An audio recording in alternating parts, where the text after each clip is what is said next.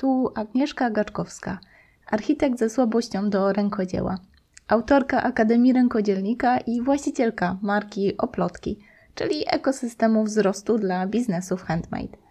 W tym podcaście znajdziesz wywiady z twórcami, informacje o różnych technikach rękodzieła i rozmowy z przedsiębiorcami inspirującymi biznesy handmade. A od czasu do czasu plotki z zaplecza, czyli sukcesy i wpadki zespołu o plotki. Zapraszam Cię do słuchania tych twórczych rozmów przy rękodziele i dzielenia się Twoimi refleksjami na ich temat pod agnieszka małpaoplotki.pl Dzisiaj będzie taka audycja ostrzeżenie. Jak wiecie, pomagam twórcom rękodzieła zarabiać na ich pasji, czy na ich hobby, czy po prostu na ich umiejętnościach.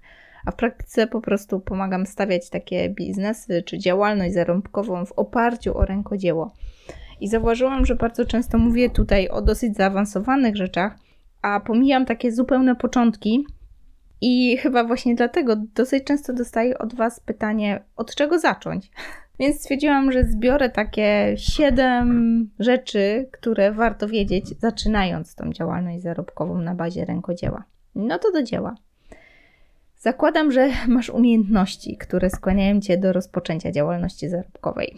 Możliwe, że masz już nawet kilka gotowych produktów, albo masz już nawet profil na Facebooku lub na Instagramie i roztaczasz już takie wizje, jakby to było fajnie zamienić to swoje hobby w regularną pracę zarobkową. Zaczynasz pewno nawet budować stronę internetową, albo może ruszasz na podbój świata. Więc świetnie, tak? Ale tutaj zazwyczaj kończy się wiele opowieści o tych markach handmade. W zderzeniu z rzeczywistością takiego wprowadzania e, produktów na rynek, czy po prostu prowadzenia działalności, która, no bądźmy szczerzy, nie zawsze jest łatwa, wiele marek po prostu odpada.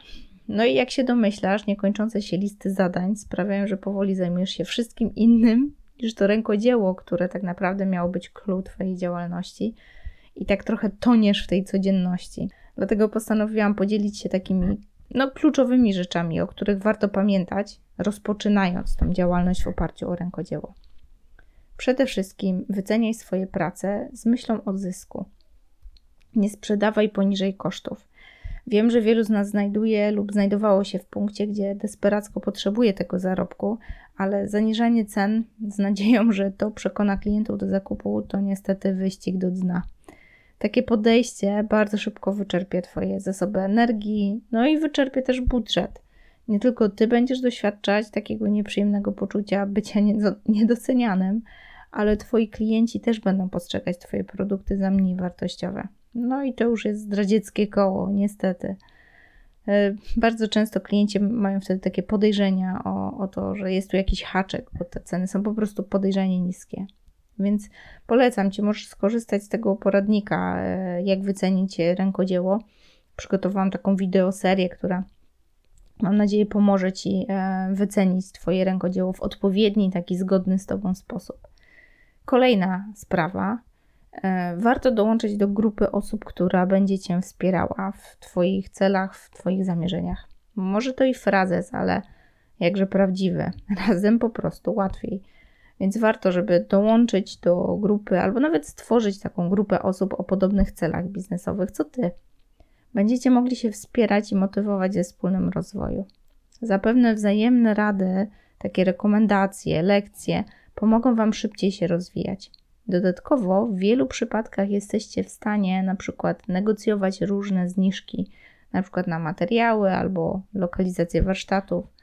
Dodatkowo Nieocenionym wsparciem okazuje się choćby sama świadomość, że masz się do kogo zwrócić w trudnej sytuacji. Trzecia sprawa, o której warto pamiętać już od początku, pomimo że może się wydawać, że powinna być zarezerwowana na długie, długie potem. Deleguj zadania, bo zanim utoniesz w morzu zadań niekończącej się takiej listy do zrobienia, zastanów się, czy rzeczywiście wszystko warto robić samodzielnie. Jeżeli czujesz, że księgowość to nie jest Twoja mocna strona, u mnie to akurat pięta achillesowa, no to nie próbuj na siłę udowadniać sobie i całemu światu, że na pewno dasz radę, tak? Zamiast tego możesz poszukać wprawnej księgowej, która pomoże Ci w tej kwestii. I to naprawdę nie kosztuje majątku, a może Ci kupić, po prostu kupić ogrom czasu. I to nie wstyd korzystać z tej pomocy, tak? Prosić o pomoc. Pomyśl, co się stanie, kiedy otrzymasz duże zamówienie. Czy Twoje moce przerobowe będą w stanie podołać mu bez pomocy? Dobrze mieć takie pomocne dłonie gdzieś na podorędziu, gdzieś w swojej drużynie, czy gdzieś po prostu w gronie swoich znajomych, zanim jeszcze rozegrasz jakiś ważny mecz, tak? Czyli dobrze mieć taką ławkę rezerwowych, zanim jeszcze wpadnie wielkie zlecenie. Nie testuj takiej rezerwy w wielkim dniu, tak? Nie od parady nasi piłkarze trenują non-stop, nawet jeżeli niektórzy z nich nie wchodzą na murawę, tak? Miej, miej taką ławkę rezerwowych dla siebie. No i czwarte, skorzystaj z mocy sieci wsparcia, tak? Jako właściciel przedsiębiorstwa, bo no tak będzie można Cię nazywać, kiedy już pójdziesz na swoje, myśl wartością. Jeżeli Ty jesteś w stanie komuś czymś pomóc, zapewne taka osoba zechce w jakiś sposób odwdzięczyć się Tobie w przyszłości. Czytam sobie swoje notatki. Rzeczywiście tak jest. Nie, ma, nie, nie namawiam Cię na, wiesz, na jakieś oczywiście na jakąś taką pracę, czy pomaganie innym osobom ponad siłę. Ale jeżeli wiesz, że możesz w jakiś sposób oświadczyć komuś e, taką nieobciążającą cię przysługę, to warto. Dzięki temu budujesz taką sieć kontaktów i relacji biznesowych, które procentują w takiej bardzo długiej perspektywie.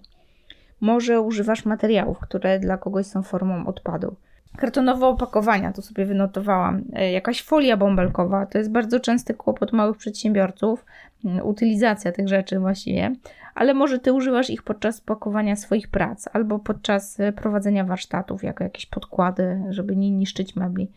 To świetny przykład, jak rozwiązując czyjś problem z odpadami, samodzielnie możesz skorzystać na bezpłatnych materiałach, po prostu nie musisz ich kupować, możesz je od kogoś odbierać.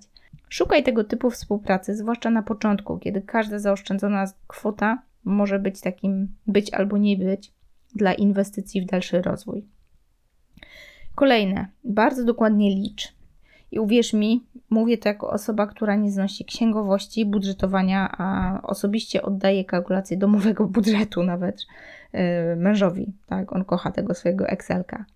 Niestety jednak musisz nauczyć się kalkulować. Ja też musiałam. Uwierz mi, warto. Albo po prostu mówiąc, mówiąc prościej, naucz się obli obliczania opłacalności danych aktywności. Bez tego nie jesteś w stanie planować, rezygnować z niedochodowych działań lub po prostu odkładać pieniędzy na inwestowanie w swój rozwój czy rozwój Twojej działalności. No chyba, że Twoje rękodzieło to kosztowne hobby, a nie biznes, no i masz fajnego sponsora.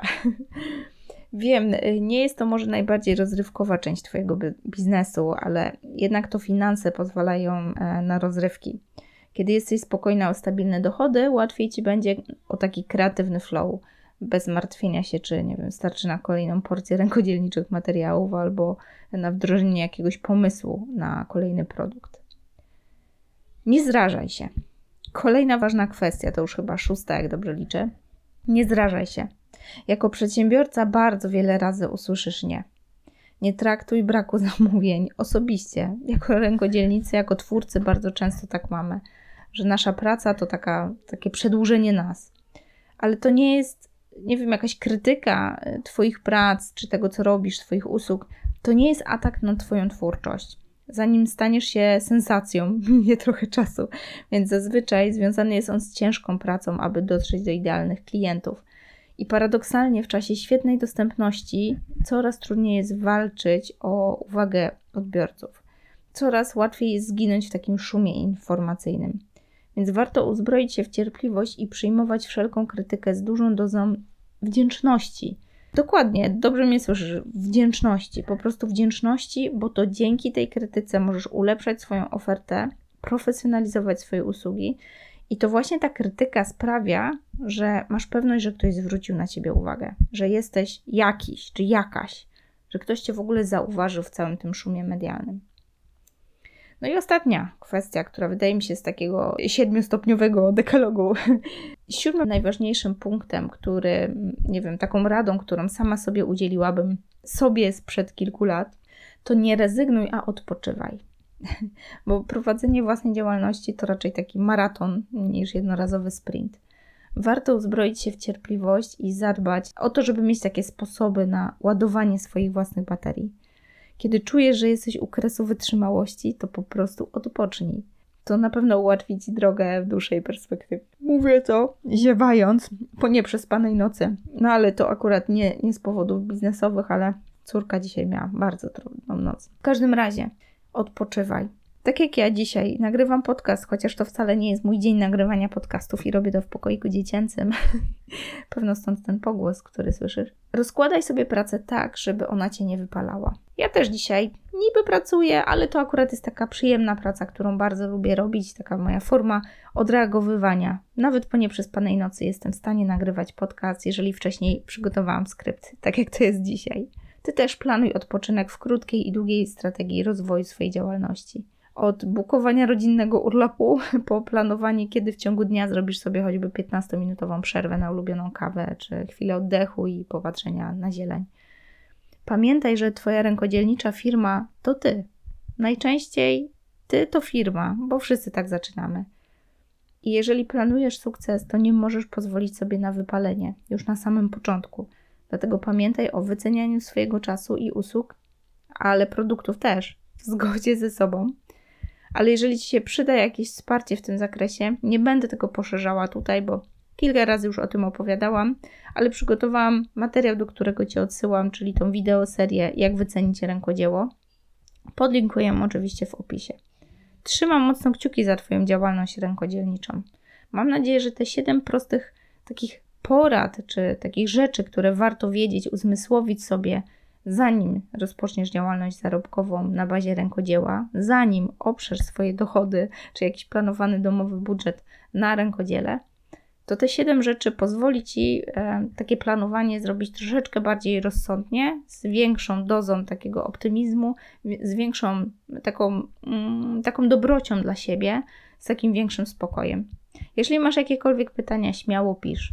Widzimy się i słyszymy na YouTubie, słyszymy się tutaj w naszym podcaście, ale zapraszam Cię też na nasze platformy Pinterest, stronę oplotki.pl. No i oczywiście zachęcam Cię do kontaktu mailowego na agnieszkamałpa.oplotki.pl.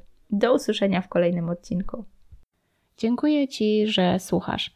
Jeżeli przychodzi Ci do głowy jedna osoba, której może przydać się ta treść, proszę podziel się z nią tym podcastem. Polecenie, dobra recenzja, subskrypcja nie kosztuje ani grosza, a dla mnie jest najcenniejszą motywacją, aby nagrywać dalej. Jeżeli chcesz się ze mną skontaktować, pisz pod agnieszkamałpa.oplotki.pl